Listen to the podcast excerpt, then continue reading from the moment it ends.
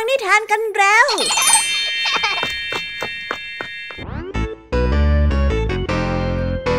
สวัสดีค่ะน้องๆ กลับมาพบกันอีกครั้งในรายการคิสอา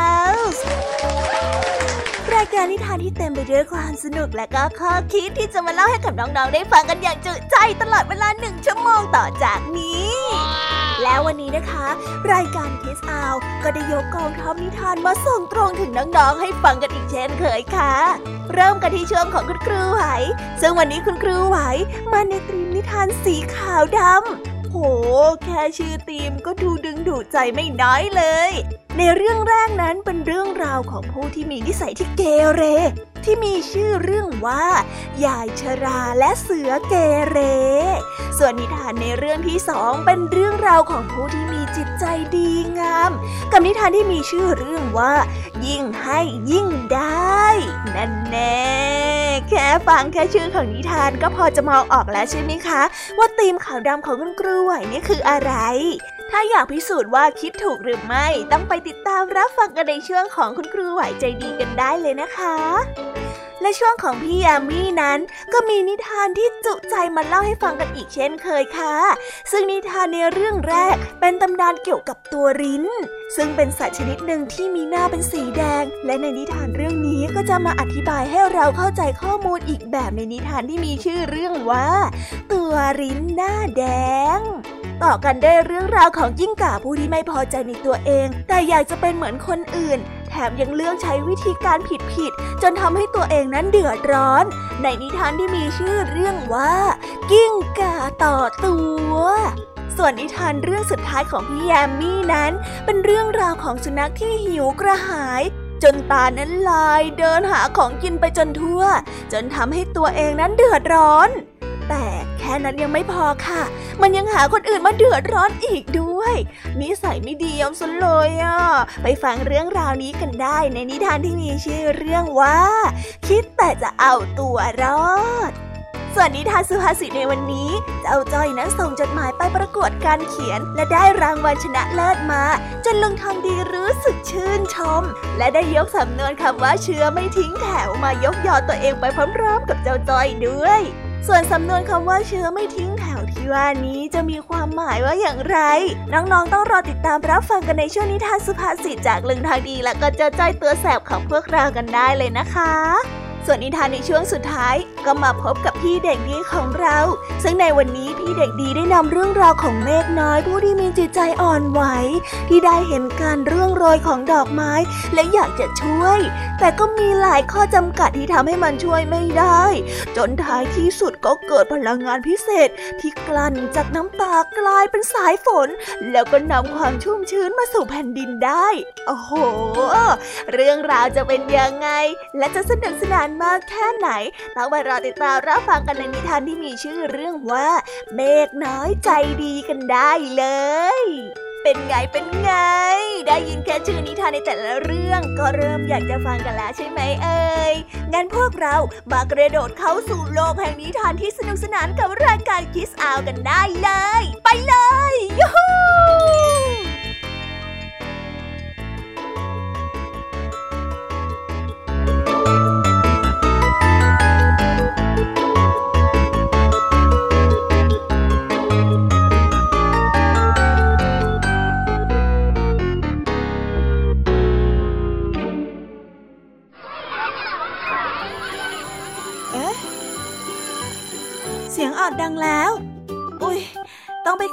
แล้วล่ะค่ะ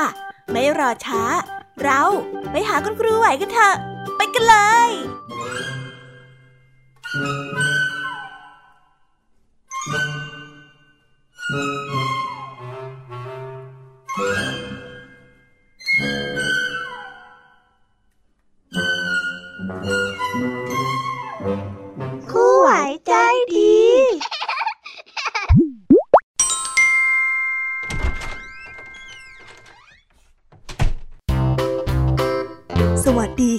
เด็กๆ ยินดีต้อนรับเข้าสู่ห้องเรียนนิทานของคุณครูไหวนะคะ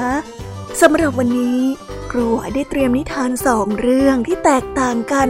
ราวกับสีขาวและสีดำเลยค่ะนนั่นแน่สงสัยกันละสิว่าต่างกันขนาดนั้นได้จริงหรือไม่ ครูไหวเนี่ยจะลองเฉลยให้ฟังนิดหน่อยก็ได้ค่ะ นิทานเรื่องแรกที่คุณครูไหวได้เตรียมมาในวันนี้ เป็นเรื่องราวของเสือเกเรที่ชอบมาข่มเหงคุณยายชารา ด้วยการมาเหยียบย่ำทำลายสวนผักอยู่เสมอๆ จนคุณยายชารานั้นเริ่มทนไม่ไหว และได้คิดอุบายที่จะจัดการกับเจ้าเสือตัวนี้ ไปติดตามรับฟังกันว่า เจ้าเสือเกเรตัวนี้จะได้บทเรียนจากคุณยายอย่างไรบ้าง ในนิทานที่มีชื่อเรื่องว่า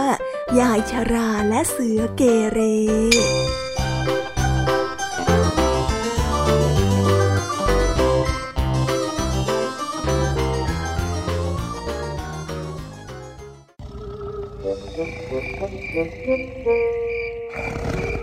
เสือใจร้ายตัวหนึ่งอาศัยอยู่ในป่าใหญ่ มันจะออกจากถ้ำที่อยู่ของมันในทุกคืน แล้วไปขโมยผักในสวนของหญิงชาราที่ยากจนคนหนึ่ง มันเป็นเสือที่ใจร้าย เหยียบย่ำไปทั่วนทั่วทั้งสวน และเลือกกินเฉพาะผักที่งามๆหญิงชาราออกไปดูแปลงผักของตนในตอนเช้าทีไร ก็ต้องตกใจและร้องไห้กับการกระทำของเสือนี้ทุกที แต่นางไม่รู้ว่าจะทำอย่างไรกับการกระทำของมัน เพราะเสือนั้นแข็งแรงมากๆ พอกับความเลวของมันเลยทีเดียว นางได้หาหนทางที่จะระงงับการกระทำของเสือที่ไม่ให้มากินผักของนางในทุกคืน ในที่สุดก็คิดอุบายอย่างแยบยลได้ วันหนึ่งนางพบกับเสือและได้พูดกับเสือไปว่า นายเสือ ทำไมท่านมากินผักฉันบ่อยๆ โปรดมาที่บ้านของฉันสักหน่อยเถอะนะ แล้วฉันน่ะจะทำอาหารอันโอชะให้ท่านกิน มีถั่วแดงต้มน้ำตาลด้วยละ ท่านชอบหรือเปล่า เสือรู้สึกดีใจที่รู้ว่าจะได้กินถั่วแดงต้มน้ำตาล เพราะมันชอบมาก ขอบใจ ขอบใจ ไว้คืนนี้ฉันจะแวะไปหานะ เสือได้ตอบพลางกับเลียริมฝีปากเมื่อนึกถึงเรื่องกิน หญิงชารารีบกลับเข้าไปในบ้าน จัดแจงเตรียมอาหารไว้ต้อนรับเสือใจร้าย สิ่งแรกที่นางทำคือ จุดไฟเผาถ่านก้อนใหญ่ที่สุด และเอาถ่านที่ติดไฟลุกโชนโชนมาใส่ถ่าน แล้วนำไปไว้ที่หลังบ้าน ต่อจากนั้นเอาพริกป่นชนิดที่เผ็ดร้อนใส่ลงไปในเหยือกน้ำขั้นตอนต่อไปนางได้เอาเข็มหลายสิบเล่ม ได้กลัดติดกับผ้าเช็ดตัวเอาไว้ด้วย แล้วก็โปรยขี้วัวไปทั่วประตูครัว ปูเสื่อหญ้าขนาดใหญ่ไว้ที่ลานบ้านขั้นตอนสุดท้าย นางได้เอากรอบไม้ ซึ่งใช้เป็นเครื่องบรรทุกของออกมาตั้งไว้ที่รั้ว ตามธรรมเนียมเกาหลีนั้น เขาไม่ได้ใช้บาแบกของ แต่เขาจะบรรทุกไว้ข้างหลัง โดยมีไม้ทำเป็นที่วางของไว้ เวลาจะเดินก็ต้องยกกรอบไม้นี้พาดด้านหลัง มีเชือกผูกคล้องไหล่ เหมือนเป็นเป้ทหารเมื่อเตรียมทุกๆสิ่งเรียบร้อยแล้ว หญิงชาราก็กลับเข้าไปในครัว ไม่ได้แสดงอะไรผิดปกติ แซงทำเป็นว่านางกำลังเตรียมอาหารเย็นอยู่ พอได้เวลาพบค่ำเสือใจร้ายตัวนั้นก็ออกมาตามนัดหญิงชาราได้ยินเสียง จึงได้ร้องเชิญว่า โอ้ยนั่นนายเสือหรือโปรดเข้ามาข้างในเถิดหญิงชาราได้ยิ้มแย้มอย่างต้อนรับ รู้สึกหนาวมากนะ คืนนี้หนาวใช่ไหมนายเสือ ท่านคงไม่รังเกียจหรอกนะ ที่จะเอาถาดใส่ฐานด้านหลังบ้านของฉันมาให้ฉันหน่อยนะอืมได้สิ เรื่องแค่นี้เล็กน้อยนะ่ะเสือได้ตอบด้วยท่าทางที่อารมณ์ดี เมื่อนึกถึงอาหารที่จะได้รับ เสือออกไปด้านหลังบ้าน เพื่อจะยกถาดของฐาน มันได้สังเกตเห็นว่าจะมอดเกือบหมดแล้ว จึงร้องบอกหญิงชารา หญิงชาราจึงตอบออกมาจากในบ้านว่า งั้นเหรอ ท่านช่วยเป่าให้มันลุกหน่อยได้ไหมเสือได้ยื่นจมูกเข้าไปใกล้ที่ถาดใส่ทาน แล้วหายใจแรงๆ เป่าถานให้ลุก ลมหายใจได้เป่าไปโดนขี้เท่าฟุ้งขึ้นมา และปลิวเข้าลูกตาทั้งสองข้างของมัน เสือได้จัดแจงขยี้ตา แต่ยิ่งถูเท่าไรก็ยิ่งเคืองตามากขึ้น มันรู้สึกเจ็บปวดจึงร้องเรียกหญิงชราโอ้ตายจริง เสียใจด้วยนะลองเอาน้ำล้างตาสิเหยือกน้ำอยู่ในครัวนั่นแน่เสือได้รีบทำตามที่หญิงชราบอก รีบเข้าไปหยิบเหยือกที่หญิงชาราโรยพริกป่นไว้ เอามาล้างตา มันยิ่งได้รับความเจ็บปวดเพิ่มขึ้นอีก มันคิดว่าจะต้องตาบอดอย่างแน่นอน โอ้ย โอ้ยแม่เท่า โอ้ยแม่เท่า โอ้ยลูกตาฉันอ๋อตาฉัน ขี้เท่ามันเข้าตาฉันน่ะ ช่วยฉันด้วยเถิด มันได้ร้องเรียก เจ้าเสือร้ายได้ร้องค้างอย่างเจ็บปวด มันเอาเท้าหน้ากุมตา และกระทืบเท้าหลังด้วยความทรมานใจ โธ่นี่คงเจ็บปวดมากสินะอะลองเอาผ้านี่เช็ดสิ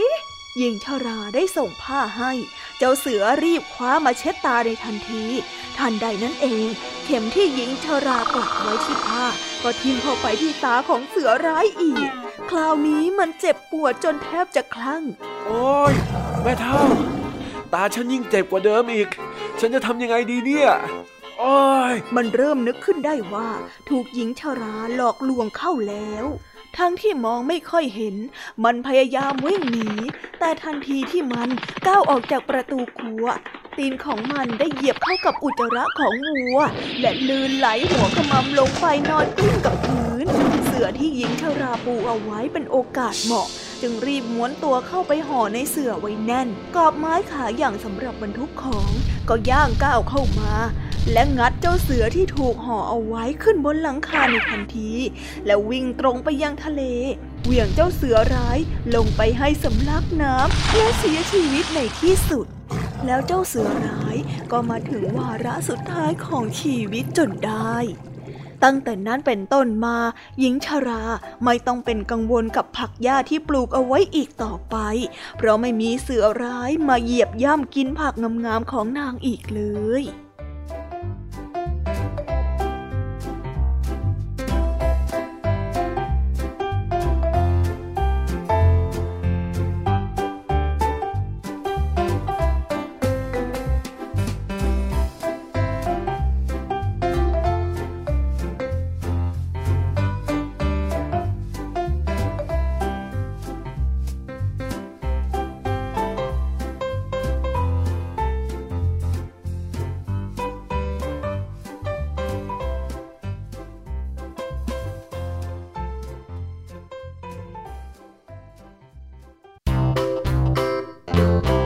ก็จบไปแล้วนะคะสำหรับนิทานในเรื่องแรกของครูไหว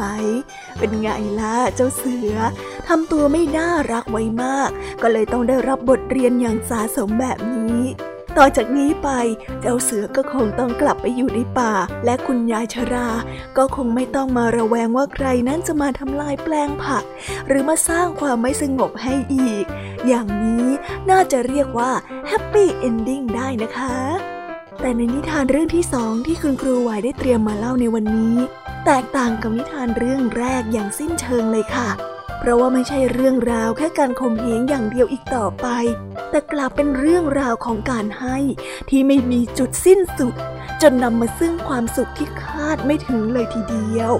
ไปติดตามรับฟังเรื่องราวของการให้นี้ ในนิทานที่มีชื่อเรื่องว่า ยิ่งให้ยิ่งได้กันได้เลยค่ะ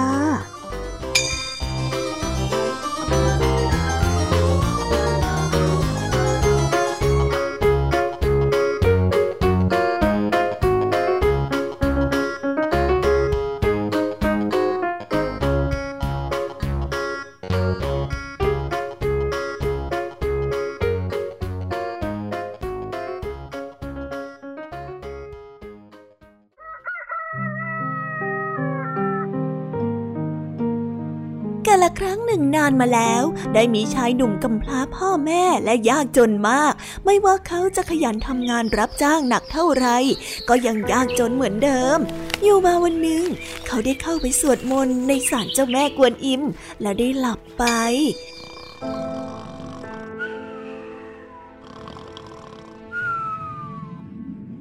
เขาฝันว่ามีเจ้าแม่กวนอิมมาปรากฏกายต่อหน้าของเขา และบอกเขาว่าต่อไปนี้เขาจะโชคดี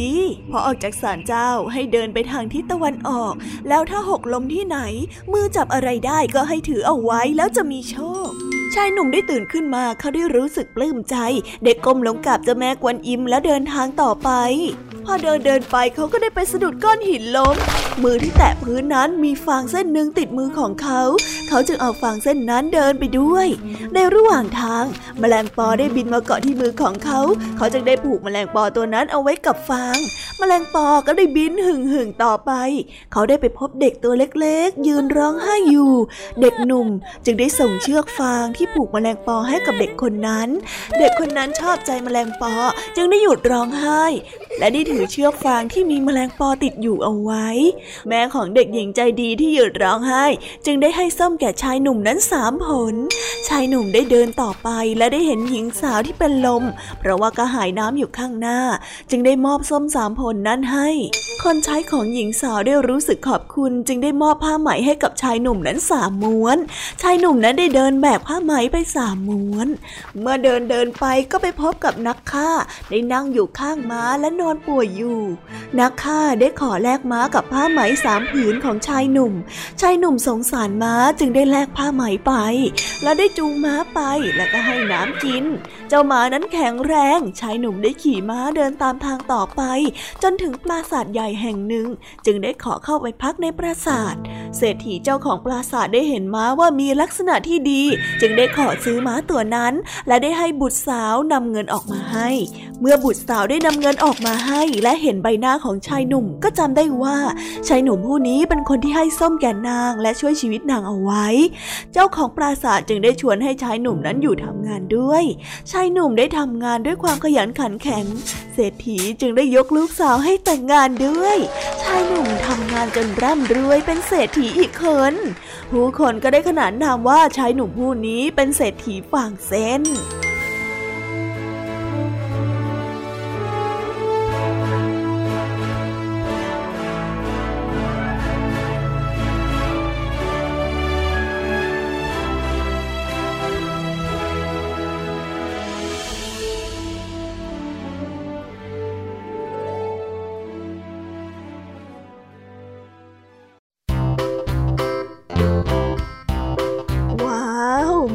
เชื่อเลยนะคะ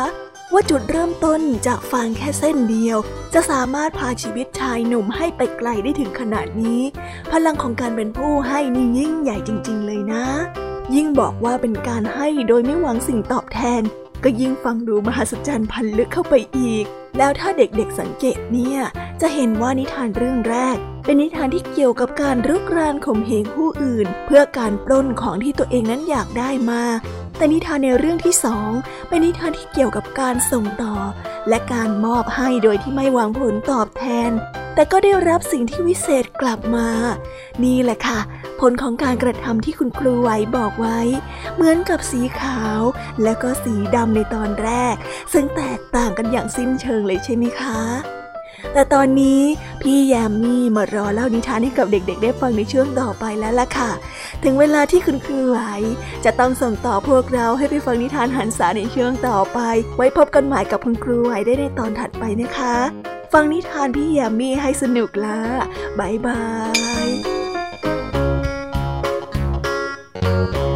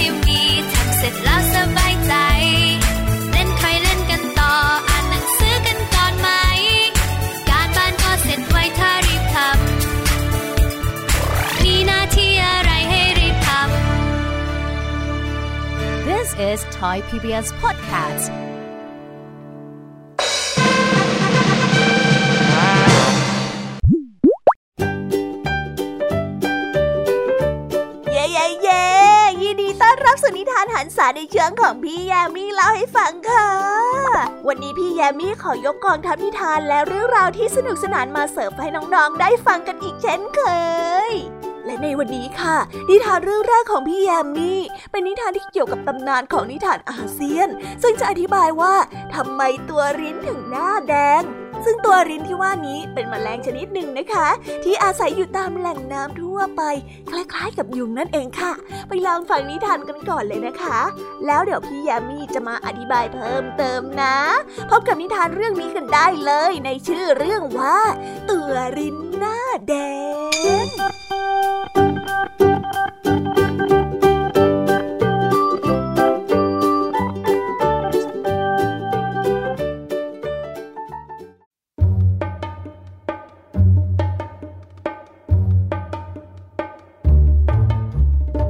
ครั้งหนึ่งนานมาแล้ว ไรได้เชิญเพื่อนสนิทสองตัวของมัน นั่นก็คือหมัดและริ้น ไปในงานเลี้ยงฉลองวันเกิดครบหกรอบ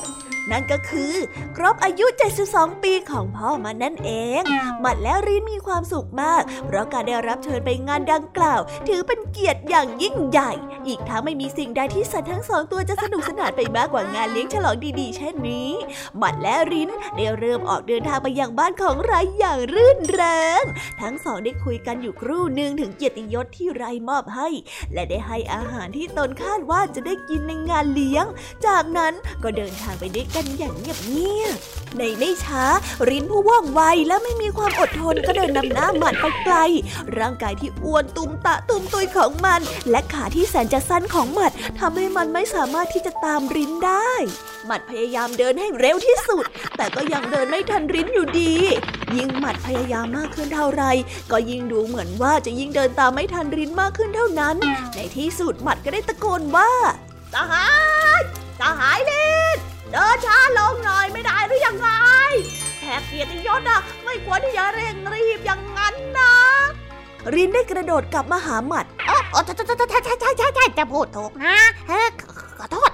เป็นเพราะข้าเนี่ยเคยชินกับการเคลื่อนไหวแบบช้าๆอย่างเจ้าเฮ้คำพูดของรินได้กวนใจหมัด แต่หมัดก็ดีใจที่รินนั้นพยายามให้มันเดินช้าลง อย่างไรก็ตามอีกไม่นานนัก รินก็ได้เริ่มเดินเร็วเหมือนเดิม เพราะว่าใจจดใจจ่ออยู่ที่อาหารจานเด็ดหลายอย่างที่กำลังรอมันอยู่ในงานเลี้ยง เมื่อใดที่รู้ตัวว่ากำลังเดินล้ำหน้าเพื่อนที่อ้วนตุ้มตาของมัน รินก็จะลดความเร็วของฝีเท้าลง แต่เมื่อความหิวในท้องเริ่มเล่นงานอีก มันก็ได้เริ่มเดินเร็วขึ้นเหมือนเดิมและในที่สุดรินก็หมดความอดทนเออถ้าคิดว่าแขกในงานผู้มีเกียรติไม่ควรที่จะปล่อยให้เจ้าบ้านรอแล้วนะข้าขอล่วงหน้าไปก่อนก็แล้วกันเฮ้ยข้าไปก่อนนะรินได้พูดและก็รีบเดินไปอย่างรวดเร็ว ในที่สุดก็ไปยังบ้านของไร ไรได้ต้อนรับรินเป็นอย่างดี แต่ประหลาดใจที่ได้เห็นรินมาตามลำพัง เออข้าคิดว่าเจ้าจะมากับมัดซะอีก โอ้ อย่าไปกังวลไปเลย มันน่ะกำลังมาที่นี่ เขาแต่เดินตามข้าไม่ทันเฉยๆข้าน่ากระหายน้ำเหลือเกิน กรุณาให้เราองุ่นให้ข้าดื่มสักถ้วยเถอะนะรินได้พูด พลางกับมองดูที่โต๊ะที่เต็มไปด้วยอาหารและเครื่องดื่ม ไรได้รินเหล้าองุ่นให้กับรินถ้วยหนึ่ง และได้ออกไปคอยต้อนรับหมัด ระหว่างนั้นรินก็ดื่มเหล้าองุ่น ในไม่ช้ามันก็หน้าแดง แล้วเริ่มรู้สึกสนุกขึ้นมารินได้ร้องเพลงและเต้นรำอย่างเบิกบาน ในที่สุดไรก็เข้ามาพร้อมกับหมัดก็ถอดที่กาไปเป็นก็ก็ก็ก็ก็ก็ก็เธอถอดที่ขาไปเป็นก็ก็ก็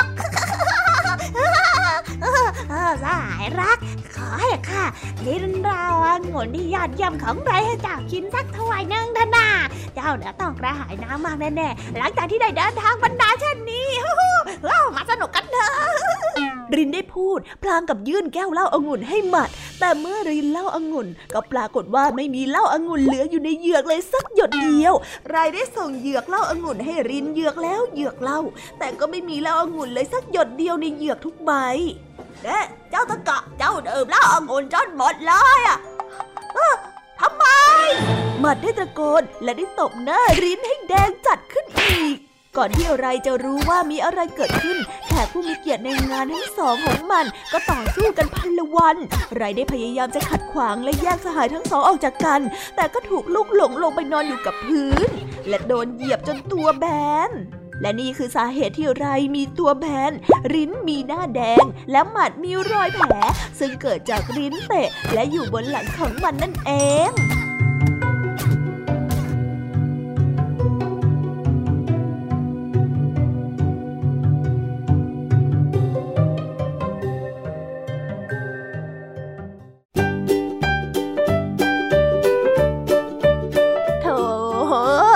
ามตำนานความเชื่อ ที่ตัวรินหน้าแดงก็เป็นเพราะว่าเขินอายเองหรอกหรอคะเนี่ยพี่แอมมี่ก็นึกไปซะต่างๆนานาแต่ว่าในทางวิทยาศาสตร์ก็คงจะเป็นสาเหตุแห่งการวิวัฒนาการ คงไม่ใช่เพราะว่าความอายแน่ๆ แต่ที่นิทานเล่าเอาไว้แบบนี้เนี่ยก็เพื่อความสนุกสนานเท่านั้นเองแหละค่ะ งั้นไปฟังต่อกันในนิทานเรื่องที่สองที่พี่ยามีได้หยิบยกมาเล่า ซึ่งเป็นนิทานที่เกี่ยวกับความไม่พอใจในตัวเอง เมื่อเจ้ากิ้งก่าหลงไหลในความยาวของงู จนทำให้มันคิดจะทำอะไรพิเรนพิเรน จนนำมาซึ่งความสูญเสียบางอย่าง เอ๊ะ เจ้ากิ้งก่าจะตัดสินใจทำอะไรกันนะ ไปรับฟังพร้อมๆกันได้ในนิทานที่มีชื่อเรื่องว่า กิ้งก่าต่อตัวกันได้เลยค่ะ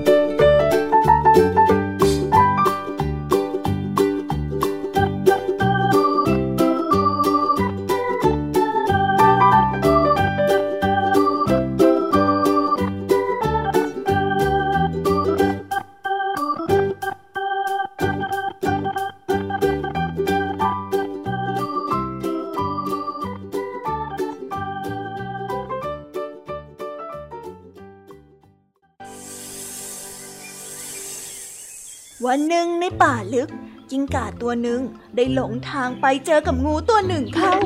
มันได้นึกแปลกใจในร่างกายของเจ้างูที่ยาวมาก ด้วยความสงสัยมันจึงได้เข้าไปดูใกล้ๆ และพูดกับเจ้างูไปว่าเอ้าทำไมท่านเดอเมรามตัวที่ยาวได้ขนาดเนี้ยอ้อดูตัวของข้าเซสั่นกระจิตริดข้าเนี่ยพอเห็นท่านแล้วข้าก็รู้สึกสั่นเข้าไปอีก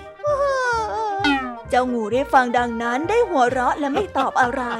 วันต่อมากิ้งก่าได้มาหางูอย่างที่เดิมที่มันเจออีกครั้ง ด้วยความหลงไหลในความยาวของเจ้างู มันจึงนั่งรอ และคิดหาวิธีที่จะทำให้ตัวของมันนั้นยาวขึ้นมาบ้าง มันได้คิดว่าหนังที่คอของมันไม่ได้ใช้ประโยชน์อะไร มันจึงได้พองหนังที่คอของมัน แล้วตัดหนังส่วนนี้ออกไปแปะไว้ที่ลำตัวฮ่า หนังตรงคอของข้าเนี่ย มันเยอะไปจริงๆนะ ทั้งเยอะทั้งเหี่ยวได้การละข้าตัดเอาตรงนี้ไปต่อกับหางดีกว่า จะได้ยาวๆเฮ้อเฮ้ยหลักแหลมจริงๆอะอะ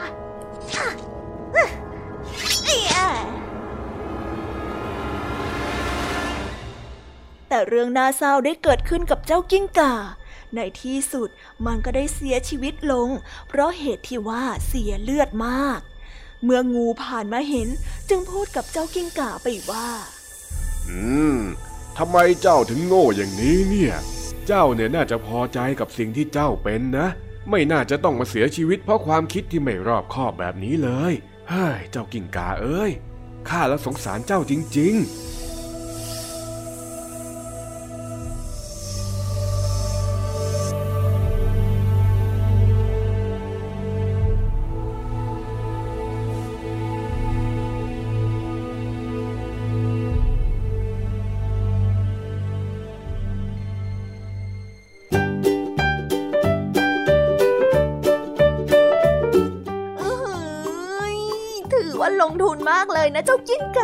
ทำไมถึงกล้าทำอะไรแบบนี้เนี่ย แต่พอฟังจบก็ทำให้เรารู้ว่าการลงทุนในครั้งนี้ไม่คุ้มค่าซะเลยค่ะ เมื่อสุดท้ายแล้วมันก็ต้องสิ้นใจไปในที่สุด จนแม้กระทั่งงูก็ยังอดใจที่จะนึกสังเวชใจไม่ได้เฮ้ยเนี่ยแหละนะ เมื่อไม่ภาคภูมิใจในตัวเอง ก็ไม่รักตัวเอง แล้วพอไม่รักตัวเองก็เลยกล้าที่จะทำร้ายตัวเองในที่สุด น่าสงสารจริงๆเลยนะ เจ้ากิ้งก่ามาค่ะเราผ่านเรื่องเศร้ากันมาแล้ว เรามาต่อกันในนิทานเรื่องสุดท้ายที่พี่ยามีได้เตรียมมาในวันนี้ เป็นเรื่องราวในค่ำคืนที่แสงจันทร์นั้นส่องสว่าง กับสุนัขที่หิวโหยจนตาลาย และหลงผิดคิดอะไรไปเกินจริง จนเผลอทำให้ตัวของมันนั้นตกอยู่ในที่นั่งลำบาก เรื่องราวจะเป็นอย่างไรไปรับฟังพร้อมๆกันในนิทานที่มีชื่อเรื่องว่า คิดแต่จะเอาตัวรอด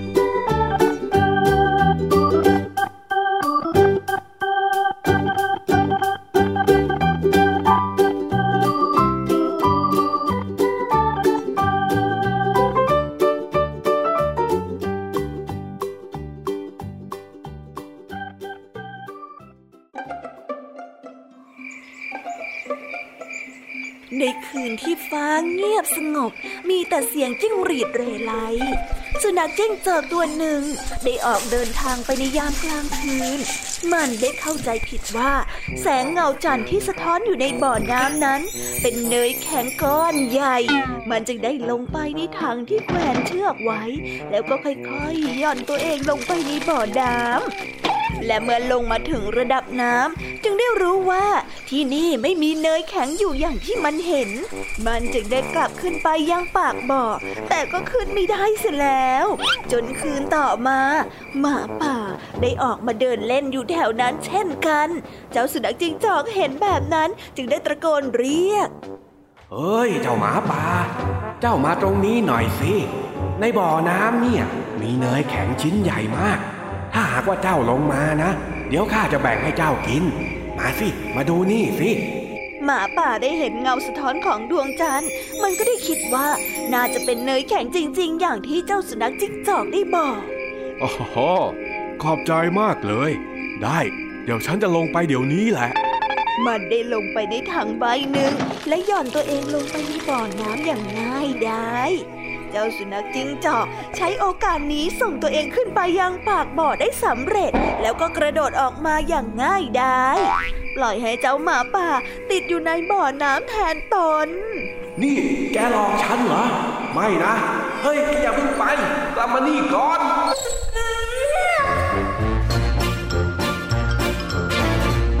นิทานเรื่องนี้ก็ได้สอนให้เรารู้ว่า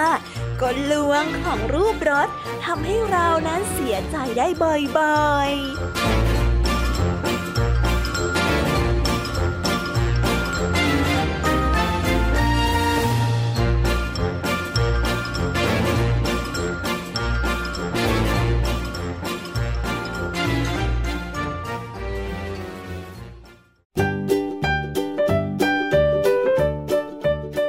จบไปแล้วนะคะสำหรับนิทานทั้งสามเรื่อง และแน่นอนว่าหมดเวลาของพี่ยามีแล้วด้วยค่ะ แต่น้องๆไม่ต้องเศร้าไปนะ เพราะพี่ยามีก็ยังจะมีนิทานที่แสนสนุกมาเล่าให้น้องๆได้ฟังกันในตอนต่อไปอีกแน่นอน เอาไว้พบกันใหม่นะคะ ส่วนตอนนี้เนี่ยได้เวลาของนิทานสุภาษิตกันแล้ว ไปรับฟังเรื่องราววุ่นๆของสองลุงหลานกันได้เลยค่ะ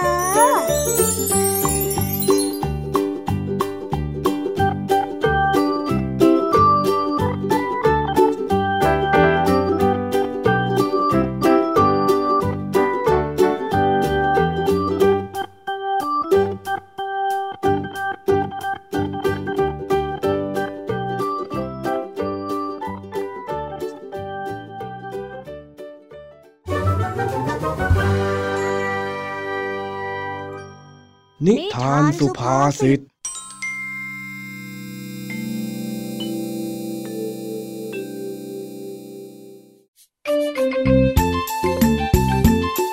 วันนี้มีจดหมายจ่าหน้าซองถึงเจ้าจ้อย แต่ว่ามาส่งที่บ้านของลุงทองดี เมื่อตกเย็นรุ่งเรียนเลิก ลุงทองดีจึงได้เดินเอาจดหมายไปให้เจ้าจ้อยที่บ้าน และได้แซวหยอกล้อกันตามประษา นี่ไอ้จ้อย จดหมายของเองเนี่ยทำไมมันถึงไปส่งที่บ้านข้าเนี่ยฮะ เอาเอาไปจดหมายมาแล้วจดหมายมาแล้ว ไหนไหนไหนไหนไหนขอใจแกะดูหน่อยสินี่ เองยังไม่ได้ตอบข้าเลยนะ ว่าทำไมจดหมายมันถึงไปส่งที่บ้านของข้าเนี่ยก็ลุงทองดีอยู่บ้านทั้งวันนี่นา จะส่งมาที่บ้านจ้อย บางทีแม่จ้อยก็ไม่อยู่ ก็เลยกลัวว่าจะไม่ได้รับนะสิจ๊ะ นี่เองกำลังจะบอกว่าข้าไม่ได้ทำงานทำการ แล้วก็อยู่เฝ้าบ้านทั้งวันอย่างนั้นเหรอโฮ้ยจ้อยไม่ได้พูดอะไรเลย ลุงทองดีอะคิดมากไปเองอะเออเออแล้วไป ว่าแต่นี่มันจดหมายอะไรฮะ นั่นแน่ อย่าบอกนะว่าสาวๆเขียนจดหมายส่งมาน่ะ โอ้ยใช่ที่ไหนแล้วลุง ไม่ใช่แบบนั้นสักหน่อยนึงอะอ้าวแล้วมันจดหมายอะไรล่ะฮะ ถ้ามันไม่ใช่จดหมายจากสาวแล้วทำไมจะต้องตื่นเต้นขนาดนั้นด้วย ลุงทองดีรู้แล้วอย่าไปบอกใครนะจ๊ะ เออ แล้วมันเรื่องอะไรล่ะ ก็รีบรีบบอกข้ามาสิ จะได้รู้เรื่องกันสักที มันคือ มันคือ มันคือ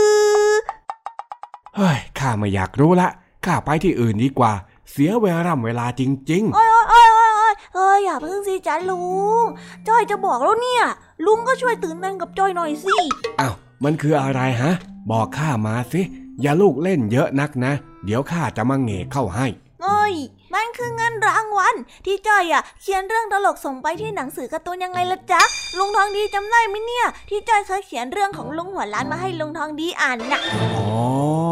ไอเรื่องที่เองเขียนล้อเลียนข้าแล้วข้าก็ไล่เคกหัวเองทั้งเรื่องน่ะนะใช่แล้วใช่แล้ว นี่นี่นี่นี่เขาตีพิมพ์ลงในหนังสือการ์ตูนด้วยนะลุงทองดีดูนี่สิจ๊ะเออไหนไหนไหนไหนขอข้าอ่านหน่อยสิ อืม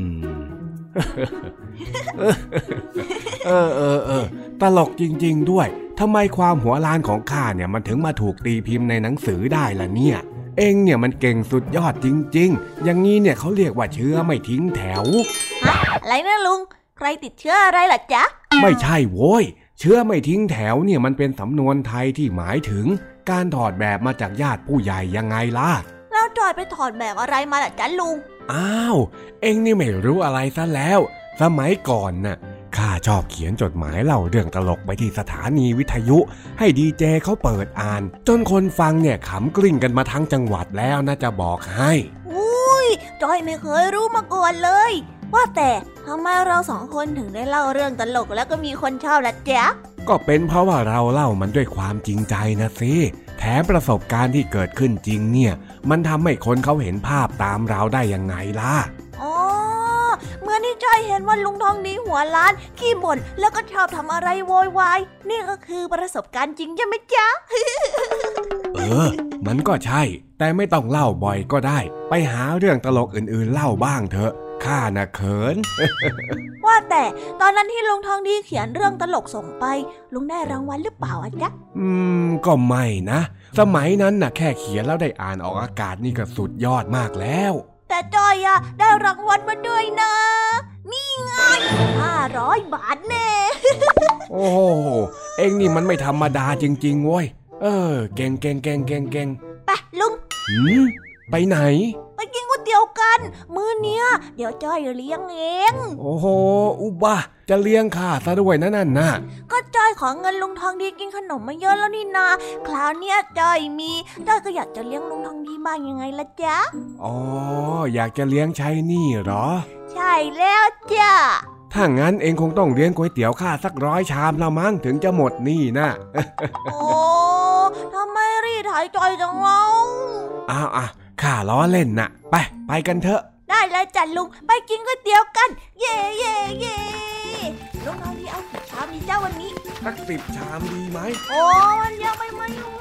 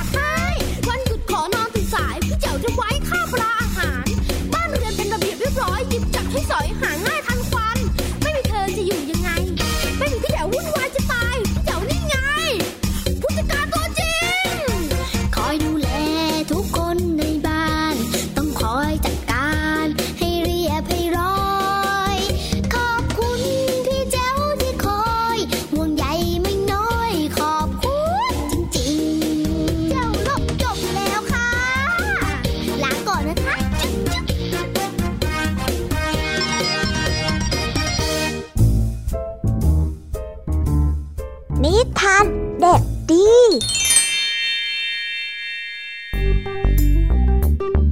สวัสดีครับน้องๆ วันนี้พี่เด็กดีมากับเรื่องราวของเมฆน้อยผู้ที่มีจิตใจอ่อนไหว ที่ได้เห็นการเรื่องรอยของดอกไม้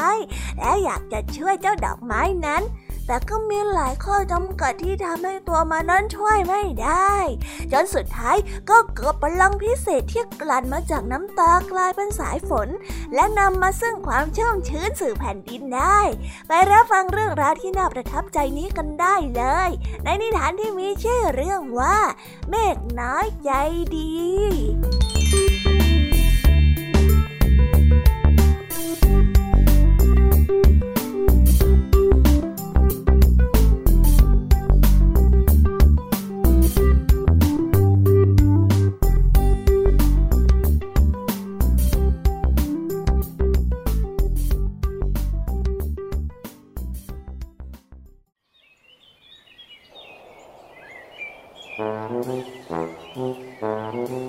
อนเมฆเป็นนักเดินทางผู้ยิ่งใหญ่ พวกมันได้ลอยละล่องไปในท้องฟ้า เรากับเป็นเรือใบอย่างมีความสุข แต่เมฆน้อยเหล่านี้ไม่เคยรู้เลยว่า พื้นที่โลกนั้นน่าสงสารเพียงใด หากพวกมันลองลงมาสักนิดก็จะเห็นว่ามีแต่ความแห้งแล้ง เพราะไม่มีต้นไม้ใด ๆ เลย วันหนึ่ง เมฆน้อยเห็นดอกไม้เล็กๆดอกหนึ่งกำลังจะเหี่ยวเฉา พระอาทิตย์ผู้โหดร้ายได้สาดแสงลงมาที่กลีบและลำต้นอันบอบบางของมัน ดอกไม้ต้นเล็กๆที่เกิดมาอย่างยากลำบากกำลังจะตาย เพราะแผ่นดินที่แห้งและก็แข็ง และลมนั้นก็ไม่พัดเอาความชุ่มชื้นมาด้วย เมฆน้อยได้ทุกข์ใจมากเมื่อเห็นดอกไม้ดอกนั้น ฉันว่าฉันจะลงไปปลอกมันสักหน่อยนึงนะ เมฆน้อยรำพึงกับตัวเอง แต่ไม่ใช่เรื่องง่าย เพราะมันลงไปยังพื้นดินเบื้องล่างไม่ได้ ถ้าท้องฟ้าไม่อนุญาต เมฆน้อยพยายามดิ้นรนให้ตัวเองพ้นจากพลังของท้องฟ้าที่ฉุดมันเอาไว้ แต่ก็ไม่สำเร็จ ลมที่จะมาพัดช่วยก็ไม่มี ในขณะเดียวกันดอกไม้ก็ค่อยๆตายลงอย่างช้าๆ เหมือนเวลาเปลวเทียนค่อยๆ ดับแสง ตอนนั้นเองเมฆน้อยก็ระเบิดความอัดอั้นตันใจออกมา มันร้องไห้อย่างสิ้นหวัง น้ำตาของมันได้ไหลเป็นฝอยลงมา แล้วค่อยๆใหญ่ขึ้นเป็นเม็ดเหมือนไข่มุก หยดลงบนดอกไม้น้อยๆ ดอกไม้นั้นได้ดื่มน้ำวิเศษอย่างกระหายเมฆน้อยไม่รู้ตัวเลยว่า มันได้สร้างน้ำฝนขึ้นมาแล้ว เมฆก้อนอื่นๆเห็นเพื่อนโศกเศร้า ก็พลอยร้องไห้ไปด้วยทุกๆที่ที่มีเมฆอยู่จึงมีฝนตกเป็นสาย วันเวลาผ่านไปพื้นดินได้ถูกปกคลุมไปด้วยทุ่งหญ้าสีเขียวขจี ดอกไม้ได้บานเต็มท้องทุ่ง และต้นไม้ก็งอกขึ้นมา พันธุ์พืชจึงได้เจริญงอกงามขยายออกไปทั่วทุกทิศบนภูเขา เมื่อก้อนเมฆทั้งหลายได้หยุดร้องไห้ วกมันก็พบกับผลงานที่น่ามหัศจรรย์ ดอกไม้ดอกเล็กๆ ได้ฟื้นกลับขึ้นมาอย่างแข็งแรง โลกที่แห้งแล้งกลายเป็นโลกที่ร่มเย็น ด้วยแรงลมช่วยเป่า เมฆทั้งหลายก็เริ่มการเดินทางอันยิ่งใหญ่ต่อไป ตั้งแต่นั้นมาเมื่อเหล่าก้อนเมฆเดินทางไปที่ใดแล้วเห็นต้นไม้ที่เหี่ยวเฉา พวกมันก็จะร้องไห้เป็นน้ำฝนลงมาหล่อเลี้ยงสิ่งมีชีวิตบนพื้นโลก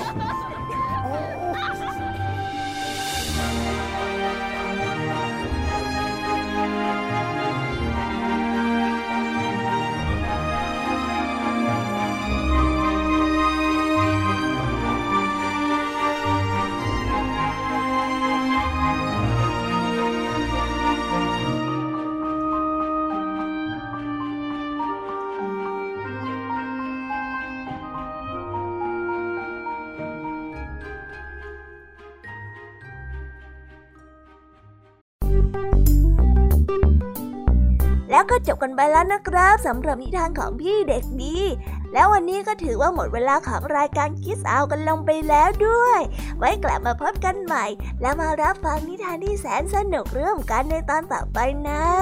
สำหรับวันนี้พี่เด็กดีแล้วก็ทุกๆคนต้องขอลาไปก่อนแล้วละครับ สวัสดีครับบ๊ายบายแล้วพบกันใหม่นะ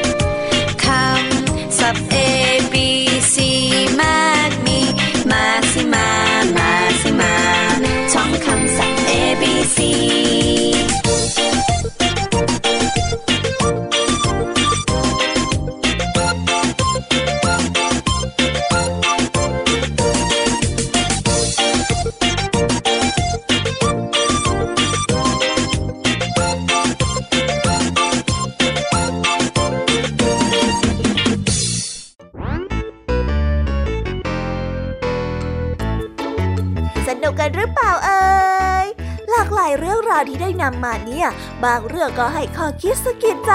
บางเรื่องก็ให้ความสนุกสนานเพลิดเพลิน แล้วแต่ว่าน้องๆเนี่ยจะเห็นความสนุกสนานในแง่มุมไหนกันบ้าง ส่วนพี่ยามีแล้วก็พ่องเพื่อนเนี่ยก็มีหน้าที่ในการนำนิทานมาส่งตรงถึงน้องๆแค่นั้นเองละค่ะ แล้ววันนี้นะคะ เราก็ฟังนิทานกันมาจนถึงเวลาที่กำลังจะหมดลงอีกแล้วอะหอย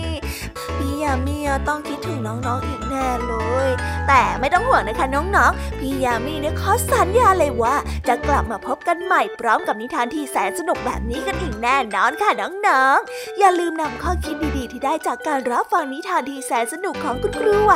พี่ยมมี่ลุงทองดีแล้วก็เจ้าจ้อย และก็นิทานจากพี่เด็กดีในวันนี้ไปใช้กันด้วยนะคะเด็กๆ เอาไว้พบกันใหม่ในวันพรุ่งนี้นะสำหรับวันนี้พี่ยมมี่ต้องขอตัวลากันไปก่อนแล้วล่ะค่ะค่ะ สวัสดีค่ะ บ๊ายบายนะคะน้องๆ และพบกันใหม่ค่ะ